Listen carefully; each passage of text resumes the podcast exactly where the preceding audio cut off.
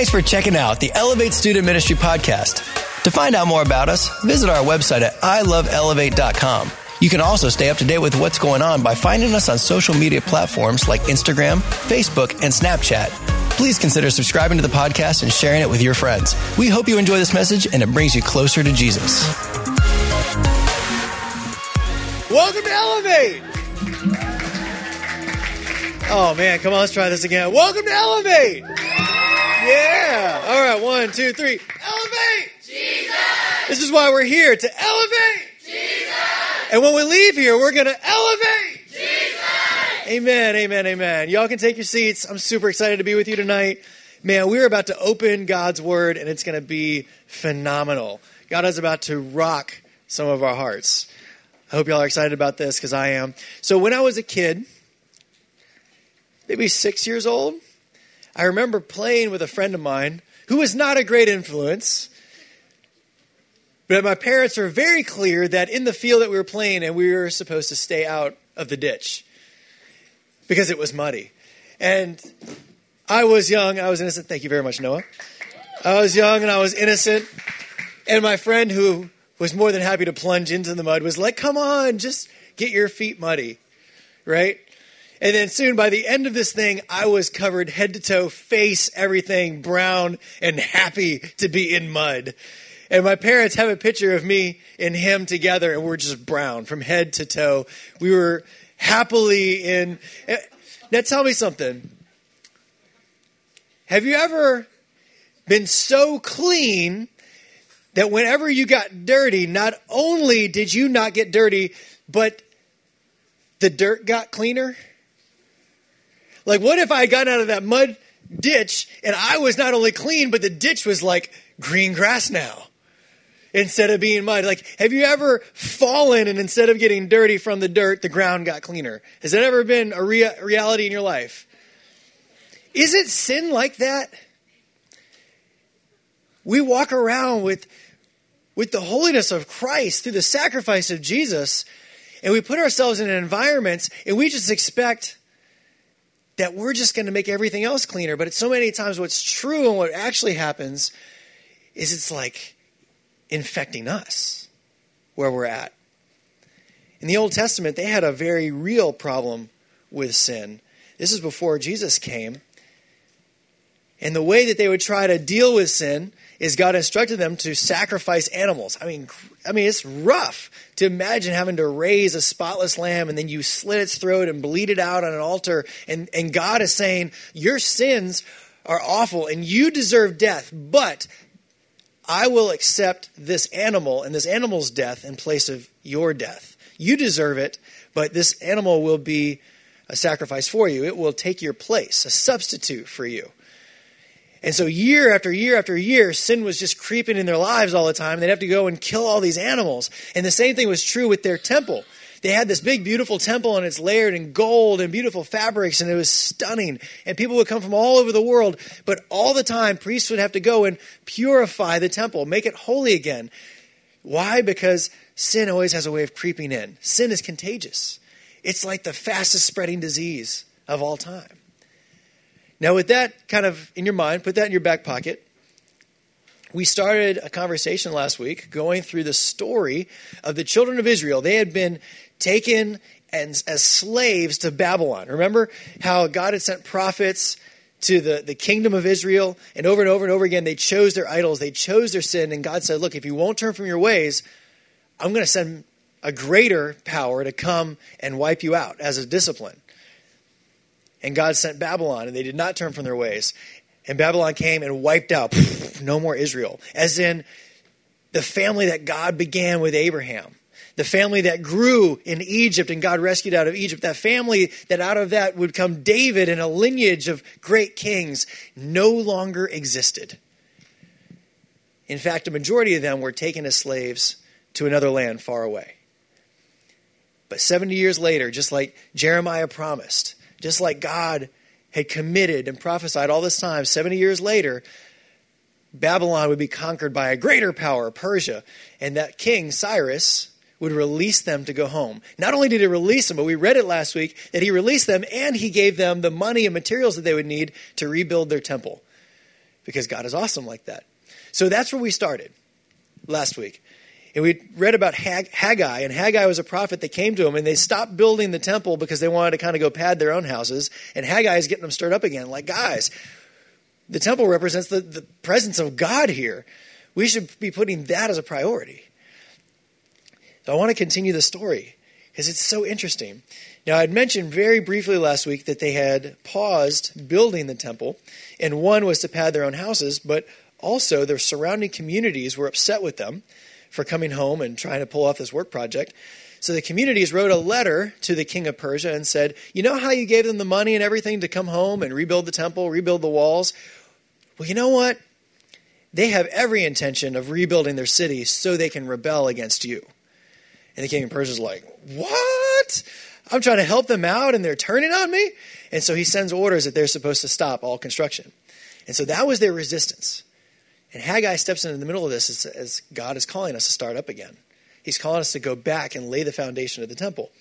So now that we have kind of some backstory, I would like to bring up a verse we read last week. It's Ephesians 2:20.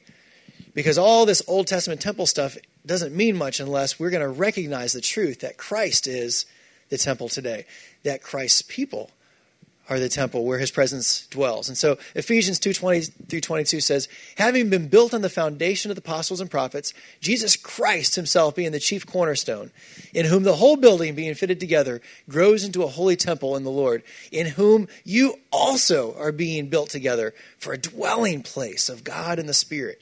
That is so powerful. And if you're like, "Dom, I want to catch up." Soon, last week will be online, I promise. We'll try to get it up this week so you can catch up is it was a cool message. It was a lot of fun to talk about. Before we move on, quick note the word house of God and temple are interchangeable. They are the place that is seen as the dwelling place of God's presence on earth. Y'all follow me there? Also, whenever the first wave of people came home from Babylon to come back and rebuild the temple, they were led by two guys. One's name was Joshua. He was the high priest at the time, not Joshua like the book of Joshua. This is much later. And the other guy's name was Zerubbabel. Can y'all say Zerubbabel?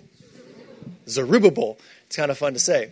Zerubbabel was kind of a political leader and he was leading the people home and he was leading the construction of all this stuff. You need to know this.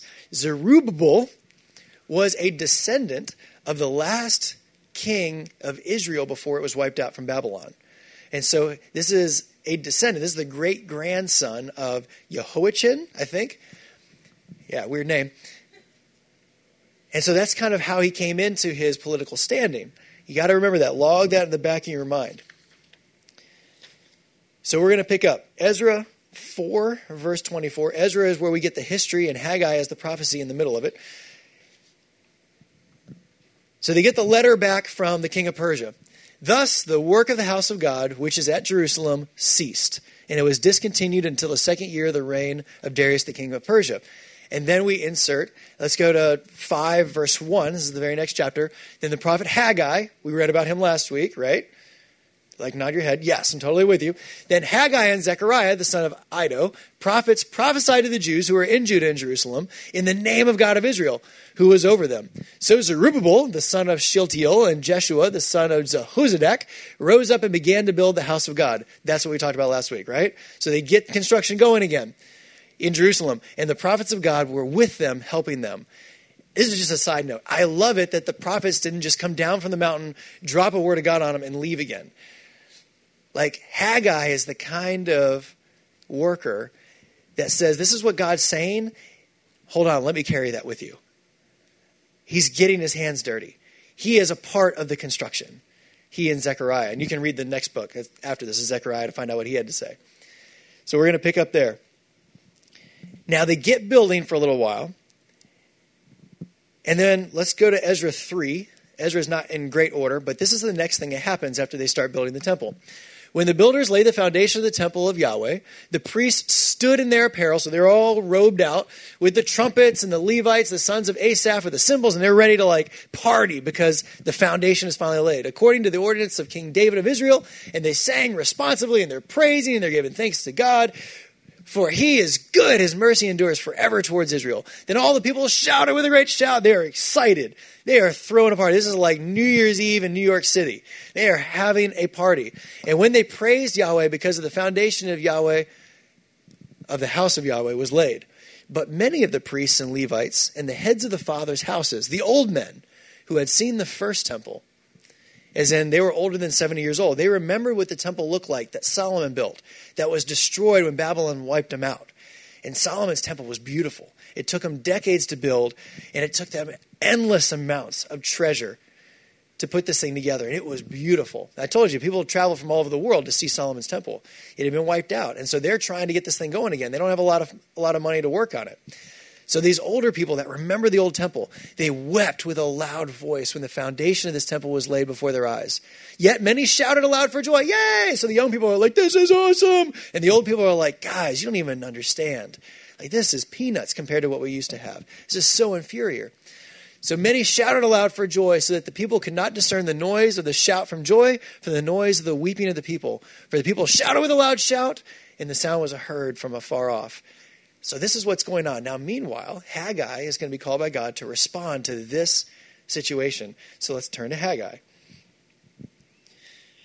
We're going to go to chapter 2, verses 1 through 3.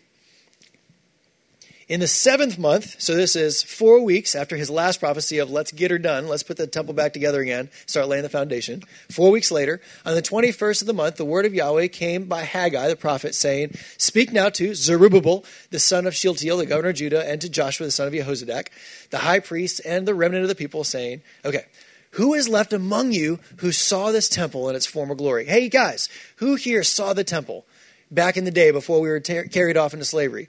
And how do you see it now? In comparison with it, is it not nothing in your eyes? Is this not in your eyes as of nothing? Different translations. Yet now, be strong. Hang in there for a second. Four weeks later, they're building on this thing. And they look at it they finished the foundation, like they laid the ground stones, the cornerstone, and all the stones, everything's going to be built up on. And they look at it, and despite their very, very best efforts, despite being obedient to the word of God, they look at it and they're so disappointed. They're so discouraged. Have you ever given your very best at something, and in the end, it just doesn't seem to be par, doesn't seem to live up to what your expectations were? This is how they're feeling right now. Like they remember the glory of what it used to be. And now it's just inferior, it's shambles compared to what they used to have. So let's keep going. Verse 4. Yet now, this is God speaking, be strong, Zerubbabel, says the Lord, and be strong, Joshua, or Jeshua, son of Jehozadak, the high priest, and be strong, all you people, says Yahweh. And the work, and work, for I am with you, says the Lord of hosts.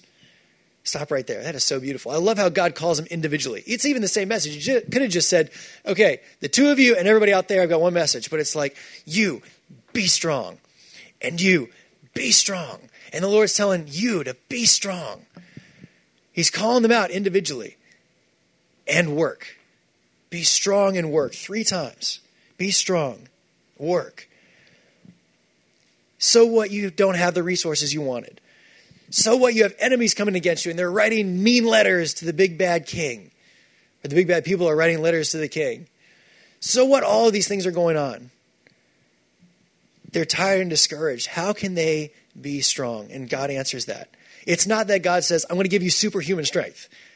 It's not, you're never going to have to sleep again. It's not that you're going to have Solomon esque wisdom. God says, Be strong because I am with you. Be strong. And I'll tell you how you can be strong. I'm giving you myself, I'm giving you my spirit. I will be with you. Every stone that you lay, recognize I'm, I'm with you carrying it. Every time you are discouraged, recognize I'm walking with you and I'm encouraging you. Elevate. Every time you're discouraged, know that your God walks with you. Be strong three times. Be strong. Be strong. Be strong. Don't quit because God is promising you, I'm with you. So keep working. Keep fighting the good fight. Keep running the race. Keep going. Not because I'm going to like open up my seasoning cabinet and sprinkle some some strength on you. No, no, no, no. Strength is not an abstract thing. Strength is me, and I'm giving myself to you to empower you. Verse 5. According to the word that I covenanted, we made a covenant with you. When you came out of Egypt, so my spirit remains among you. Do not fear. Israel, you've broken our covenant. You broke our covenant so bad that you had to be punished with slavery for 70 years. While you were in exile, you might have thought that I was rejecting you. But Israel, you need to know that I never rejected you. It was a severe mercy, a severe grace that I would discipline you because you were still always mine. You broke your covenant. I've never broken the covenant. I've never left you. I've never forsaken you. I've always been true to my people. God is so faithful. Therefore, don't fear. Why shouldn't you fear? Because I'm with you. I'm going to, what does he say? So my spirit remains among you. So do not fear. That's good news for us tonight. We can be strong. We can work hard and we don't have to have fear. Why? Because God is with us. He's walking with us, arm in arm. We've got this. For that hard conversation you've got to have, that tough class, that situation of the falling out with your friend, that parent, you're not alone. Your God is with you. And then he changes gears. This is so interesting. This blew my mind. You ready? Two, we're going to start in verse 6. For thus says the Lord of hosts, once more, and it is a little while, I will shake heaven and earth and the sea and the dry land. I'm about to rattle some cages. Watch out, people. I'm about to shake not just you guys, I'm about to shake heaven and earth. And I will shake all the nations, and they're going to come to the desire of all nations, and I will fill this temple with glory, says the Lord of hosts. Did that get you just a little bit of excited? Is that's pretty cool. God's like, look, look, look, you're my people, but I'm not just about to shake things with you guys. I'm about to rattle the whole world. I'm going to shake everything of every tongue, of every language, wherever they're living. I'm about to rattle their cages. Things will never be the same again. Now, to interpret Scripture, we like to use Scripture to interpret Scripture, and we're very lucky that the writer of Hebrews kind of commentated on Haggai 2 6 through 9. So if you would turn your Bibles to Hebrews chapter 12, verse 25. See that you do not refuse him who speaks, talking about the Lord. For if they did not escape when you refused him, you spoke on earth, who refused him who spoke on earth, much more shall we not escape if we turn away from him who speaks from heaven. For whose voice then here we go, shook the earth. But now he has promised, saying, Yet once more I will shake not only the earth, but also heaven. Now, this, yet once more, indicates the removal of those things that are being shaken as things that are made, that the things which cannot be shaken may remain. Did y'all follow that? Sorry, the language is a little tough. In short, I'm about to shake everything, and those things that can be shaken are going to be done away with, but those things that cannot be shaken will remain. Did y'all follow that now? I'm about to rattle everything, and the only thing that's going to be left behind are the things that I've established.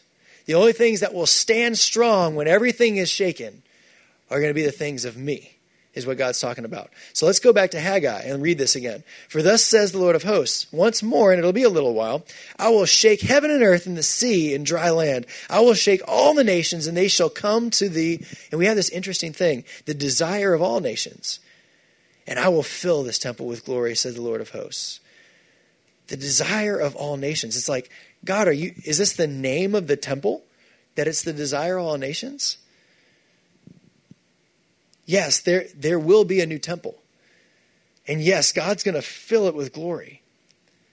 And only the things that are unshakable are going to remain.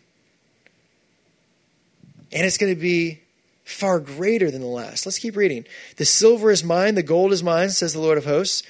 The glory of this latter temple will be greater than the former temple, says the Lord of hosts. And in this place I will give peace, says the Lord of hosts. The new temple is going to so outweigh the old one. And it's going to be called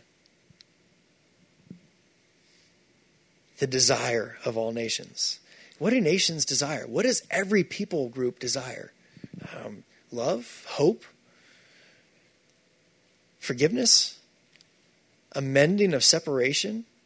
What is it that we strive so hard on earth for all the time? We're always trying to fill a gap. We're always trying to, to entertain ourselves a little bit longer, to feel like we've accomplished something, to get enough money, to, to, to feel like it's enough. What is it that we're striving for so hard? What is the desire of all people? It's a reunion with life. It's that separation between God and man being mended. It's that forgiveness that brings us back into a right relationship with God that we can feel peace. The peace that he's promising here in verse 9. And in this place I will give peace. That's the desire of all nations. The desire of all nations is peace. Are y'all following me? Nod your heads. Take that and put that in the back of your pocket for a minute. It's about to get good. Turn your Bibles to John chapter 2, verse 13 through 22. And while you're while you're turning there or looking at the screen, consider this. I love the verse 8 it says, And the silver is mine and the gold is mine, says Yahweh of hosts. Why is that important? Is he saying to the people, there's nothing you can bring that's ever going to fill it with a glory like I'm going to fill it. Empty your pockets. Bring in the best wood. Make it as pretty as you want, but it's all going to fall flat to what I'm going to bring. And I'm going to bring my glory. This is what this is what uh, we have Luke. Oh no, John chapter 2 verse 13. Is that sweet?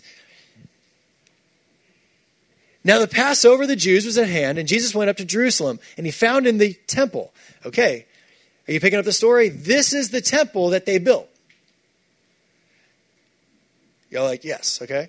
This is the temple that the people like they started building it and they got some resistance and they started building it again because of Haggai and they're looking at it and they're not really happy with it.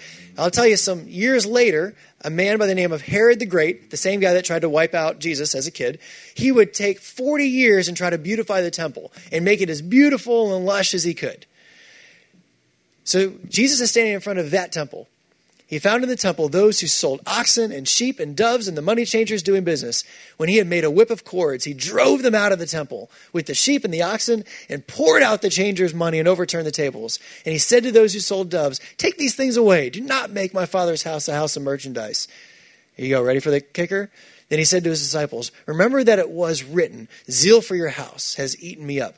So the Jews answered and said to him, What sign do you show us, since you do these things? And Jesus answered and said to them, Destroy this temple, and in three days I will raise it up.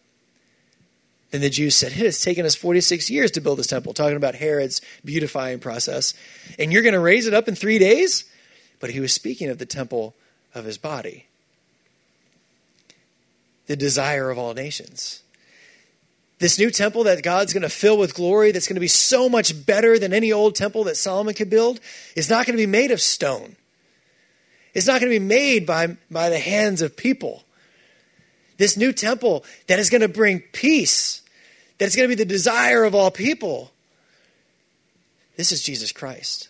This is the temple of God's presence on earth. That's what a temple is, according to Scripture, is where people recognize that God's presence dwells. And it's no longer going to dwell in a building, it's going to dwell in the man of Jesus Christ, God in flesh. And he's going to walk among his people. That's phenomenal. And God is foretelling it, prophesying it here in Haggai. That's crazy. And you know what? The gold and silver we could bring, our very best righteousness, our very best holiness is going to fall flat before what Jesus is bringing. He's bringing holiness, He's bringing glory, He's bringing hope to all nations. And then we're going to change gears. I love this. You know what? I'm not even done. Let's keep going. The temple would be the desire of all nations. That's Jesus, Emmanuel, the place of God's presence. Get this. Verse 9 What's the outcome of God's temple? The glory of this latter temple will be greater than the former, says Yahweh of hosts. And in this place I will give peace this is going to be the place of peace. Romans 5, 1 through 2. Let's read that real quick. You ready? Is it getting good? You're like, yeah, track it. Therefore, having been justified by faith, we have peace with God through our Lord Jesus Christ. Why? Because Jesus was the temple. Destroy it in three days, I'll raise it again. We have peace with God through our Lord Jesus Christ, through whom we also have access by faith into the grace in which we stand and rejoice in the hope of the glory of God. Isn't that cool? I just love the Word of God. It's amazing how it works. Let's keep going. Now we're going to get some like weird kind of priest language here, but I want you to track with me. And we're going to pull that old mud story back out to make sense. Because he's, Haggai is going to ask the priests some questions, and the questions are anchored in the book of Leviticus. And if you ever read that, that's weird. And it's all about ritual cleanliness, what God defined as holiness, of being different from all the people around them. And what they ate would either make them holy or actually what they, they were holy and what they ate could make them unholy or what they touched if they touched a dead animal it could make them unholy and there's all these weird kind of laws and so we're going to get just a few verses of strange law stuff but it's going to make sense here in a minute verse 10 haggai comes and he's talking to him again on the 24th day of the ninth month in the second year of darius the word of yahweh came by haggai the prophet saying thus says yahweh of hosts now ask the priests concerning the law saying if one carries holy meat in his pocket, in the fold of his garment, if he has holy meat in his pocket, and with the edge of it he touches bread or stew or wine or any food, will it become holy? And he's asking that question like, if you have something that's clean and you touch something that's dirty, does the clean thing make the dirty clean? Like, no, of course it doesn't. Then the priest answered, no. Verse 13, and Haggai said, If one of you is unclean because he touched a dead body, or because of a dead body touches any of these, will it become clean? And the priest answered the same thing it shall be unclean. So it's that, it's that idea of if something that is clean or holy touches something that's unholy, it's the unholy that always rubs off. It's that contagious virus, disease that always spreads to what is clean. There's no way I was going to get out of that pit and not only be clean, but have the, the, the ditch be cleaner. Like, that's just not going to happen. And follow this. Then Haggai answered and said, So is this people, and so is this nation before me, says the Lord. And so every work of their hands, whatever they offer there at the temple, is unclean. Ouch. Do y'all kind of hear what's happening?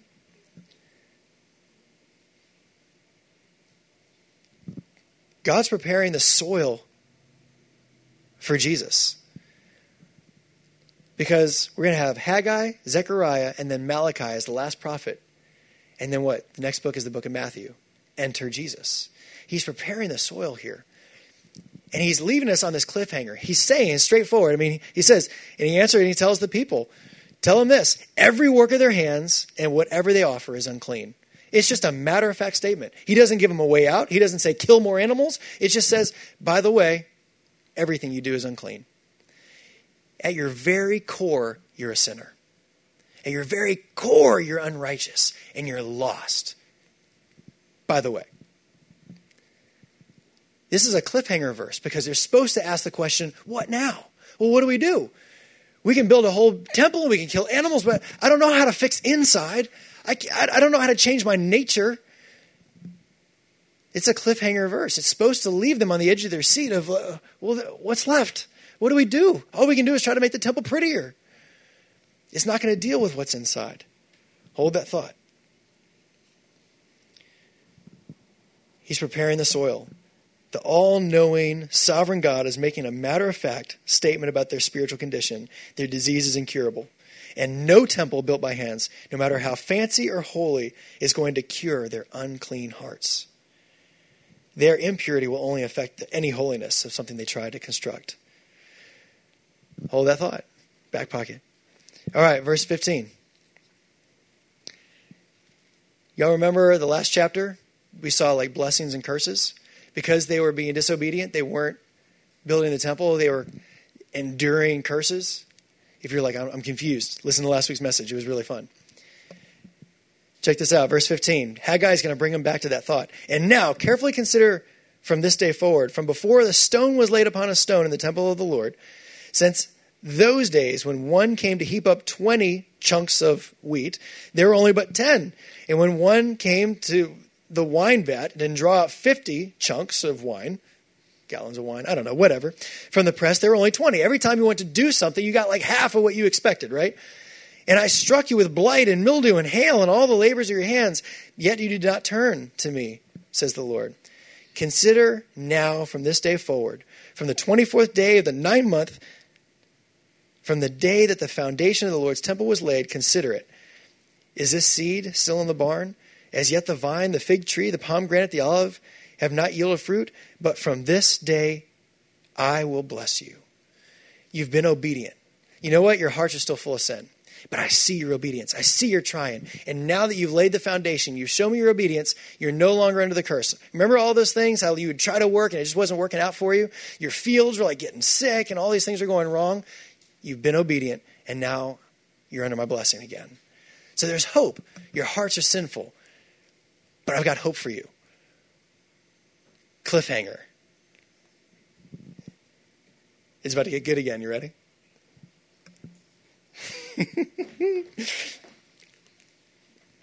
so Haggai is like walking away, and God's like, Haggai, I got more to say. And he's like, ah, okay. So he goes back. And so in the same day, Haggai offers two different prophecies. Let's pick up in verse 20. And again, the word came to Haggai on the 24th day of the month, blah, blah, blah, same day. Verse 21. Speak to Zerubbabel, the governor of Judah, saying, I will shake. He's repeating the same language. This is important for us to hear. I will shake heaven and earth. I will overthrow the throne of the kingdoms. I'll destroy the strength of the Gentile kingdoms. I'll overthrow the chariots and those who ride in them. The horses and riders are going to come down, everyone by the sword of his brother. God's going to come. He's going to shake everything up and he's going to lay waste to his enemies. God is about to open a can of kick booty and he is about to bring down every one of Israel's enemies and his own enemies. And get this verse 23 In that day, says the Lord of hosts, I will take you, Zerubbabel, Zerubbabel, my servant, the son of Shealtiel, says the Lord, and I'm going to make you like a signet ring, for I have chosen you, says the Lord of hosts. Don't get stuck on this being a personal message to just Zerubbabel. You have to understand what Zerubbabel represents. He re- represents all of Israel but he also represents the line of David. He also represents the lineage through Abraham, through Judah, the line of the tribe of Judah, through David, through the kings that got wiped out in a continuing line. He's like Aragorn wandering the world to Zerubbabel. And he's promising him something. God has chosen him to be a signet ring. A signet ring was worn either on the finger or on a chain around the neck, and it was attached to the person so that it was never apart from its owner. God's saying, hey, during the exile, when you felt like you were far away from me, has anyone in here ever felt like you were far away from the Lord? Me? I'll put my hand up first. Whenever you felt like you were far away from me and detached, I never let you go. You were like my signet ring. You were always a part of me. You broke your side of the covenant. I never broke mine. You were always mine. A signet ring would also be placed as a royal seal on top of documents. And it represented that the authority of the signet ring holder was a part of that certificate. And they're left waiting again. Now they have two different cliffhangers here. Their hearts are full of sin that they can't fix, and we have a promise to Zerubbabel that needs to be fulfilled. Two different cliffhangers. Is that slide up there? I think I've got a slide that actually says that. There we go, two cliffhangers. We're so lucky that we get to turn the page and look at Matthew. Matthew chapter 1. This is, this is so cool. Chapter 1, we start in verse 12. We're jumping in in the middle of, of the genealogy. And after they were brought to Babylon, hey, that's the story we're talking about. Jeconiah begot Shealtiel, and Shealtiel begot who? Zerubbabel. Zerubbabel begot that guy, who begot that guy, and that guy, and Azor. Yeah, Azor begot Zadok and Achim, and blah, blah, blah, blah, blah, blah, blah, blah. And Jacob begat Joseph, the husband of Mary, of whom was born Jesus, called Christ. So all the generations from Abraham to David are 14 generations. From David until captivity in Babylon are 14 generations, and from captivity in Babylon until Christ are 14 generations. Zerubbabel, I've got a promise to fulfill. In you, through you, you're going to be my signet ring, and Zerubbabel will become the great, great, great, great, great, great, great, great, great, great grandfather of Joseph, who would father Jesus. Let's go to the end of the book of Matthew, Matthew 28. Because remember what else a signet ring conveys? The authority through that press, that seal. Then the 11 disciples went away into Galilee. Jesus is about to do his launch off the mountain. He's already died, he's resurrected from the grave, and he is commissioning his disciples before he leaves. When they saw him, they worshiped him, but some doubted. And Jesus came and spoke to them, saying, All, you're not paying attention. And Jesus comes to them and says, All authority has been given to me in heaven and on earth. Are you picking up some familiar language? that book, Haggai, that you never read before, is actually critical in what Jesus is talking about in these verses that you probably have read before. And all authority has been given to me. Why? Because Christ is the signet ring. Christ is the desire of all nations. Jesus fulfills everything that Haggai is talking about. All authority has been given to me in heaven and on earth. Therefore, go out and make disciples of all nations, baptizing them in the name of the Father, the Son, and the Holy Spirit, teaching them to observe all the things that I have commanded you. And lo, I am with you. Ah! Did y'all catch that? Hello? This is familiar language again. And lo, what? I, the presence of God on earth, the Spirit of God, am with you. How long? To the end of the age. You thought Haggai was just there. And Jesus has been quoting it in front of you the whole time. Why? It doesn't say that Jesus gave them authority on all of heaven and earth. He says, I have all of authority and I am with you. That's amazing, powerful stuff. I love it. The Bible is so cool. Remember how sin is contagious? How it infects what is holy? Let's take a look at a story in Jesus' life. This is in Mark chapter 1. We're going to see a really beautiful story and some beautiful symbolism. Now, a leper comes to Jesus, begging him, kneeling down, and says to him, If you are willing, you can make me clean.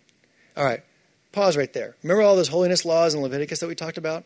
If someone had leprosy, the skin disease that rots your body, part of the Leviticus code is you do never, never, ever, ever, ever, never, never do you ever touch them. You send them out of the city. You ostracize them completely. Because not only if you touch them do you become unclean, you touch them and you get the disease. If you're willing, you can make me clean. Then Jesus, moved with compassion, stretched out his hand and touched him. Like that is huge. Like, we don't even understand in our culture how big that is. He reaches out his hand and touches him and says to him, I am willing. And he doesn't ask. I love it. It doesn't ask, fix my skin. He says, if you're willing, I can be clean. Because we're referencing something powerful here. And Jesus says, be cleansed.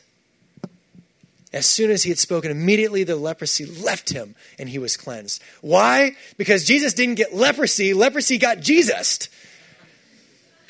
Like, that's amazing. Because holiness doesn't work the same. In the Old Testament, sin was the contagious thing. But Jesus walks on earth and he is the new temple. And the new temple works in reverse. Jesus touches and makes clean and makes holy. How powerful is that? That is so beautiful. We no longer go to a temple made of hands God does not dwell in a temple made of hands. That's what Acts 7 48 through 50 says. We go to Jesus, and his sacrifice as the perfect lamb makes us clean. Ezra 6 14 through 15 talks about how they finally finished the temple. It takes them six years to finish the, the groundwork and get the initial temple set up before Herod, hundreds of years later, is going to like beautify it and try to make it better. So the elders of the Jews built and they prospered through the prophecy of Haggai and the prophet Zechariah, the son of Iddo, I don't know. And they built and finished it according to the commandment of God of Israel and according to the commandment of Cyrus, Darius, and Artaxerxes, the king of Persia. Now the temple was finished on the third day of the month of Adar, which was in the sixth year of the reign of King Darius. Let's keep going. Is that it? If I didn't put enough verses? I can just read it.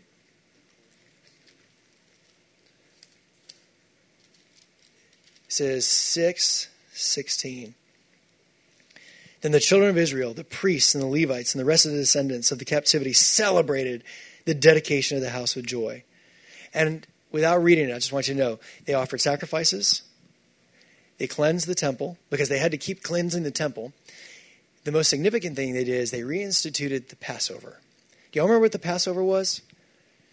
Before their exile in Babylon, before the reign of the lineage of kings, before Moses was out in the wilderness and God was giving them the law, they were slaves in Egypt. And God would use the Passover to bring them out of Egypt, to save them from Egypt. And God told Moses, Go and tell everybody to put the blood of a perfect lamb on your doorpost. Y'all remember the story? And anybody, anybody being mostly the Egyptians, who doesn't do this, I'm going to visit their house and their firstborn will die. And everyone who is obedient, I will pass over that home. I'll see your obedience. I will see the blood of the perfect lamb on your door, and I will pass over your house, and you'll be saved from Egypt. And they reinstituted this. It's so interesting how it's going to be that temple that Jesus will be standing in front of at the Passover. It'll be that temple that nearby, as that they're slaying a lamb in remembrance of the Passover, Jesus is going to be dying on a cross outside the city on the hill called Golgotha. Jesus would fulfill, they didn't have to keep killing a lamb anymore because he would fulfill, because sin is no longer contagious and getting into what's holy, because Jesus is the new temple who changes sin, who cleanses sin. He is going to be on Calvary dying, and his blood will be painted on his believers so that we will be saved from sin. That sin problem in our heart that we can't deal with.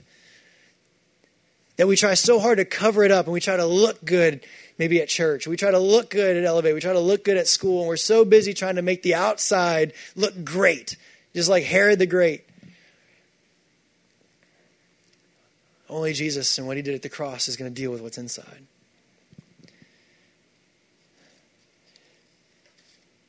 So there's a question to two different categories in this room. If you have not given your life to Jesus Christ, and you recognize that in the deepest part of you, you're just evil. You just know that every inclination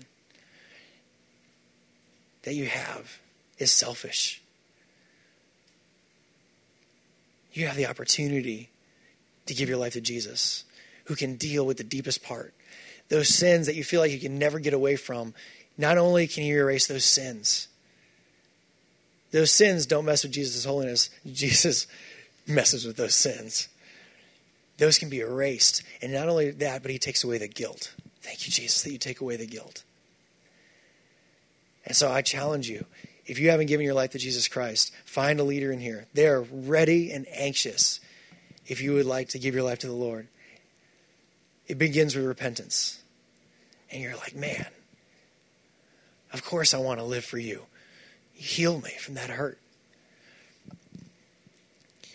If you've given your life to the Lord and you know that you live regularly getting your hands dirty, remember how Peter sat before Jesus and Jesus says, I need to wash your feet? And Peter's like, hey, as long as you're washing, wash me all over. And Jesus is like, no, no, no, I just need to wash your feet. Like we who give our lives to the Lord, Jesus cleansed us. We are cleansed.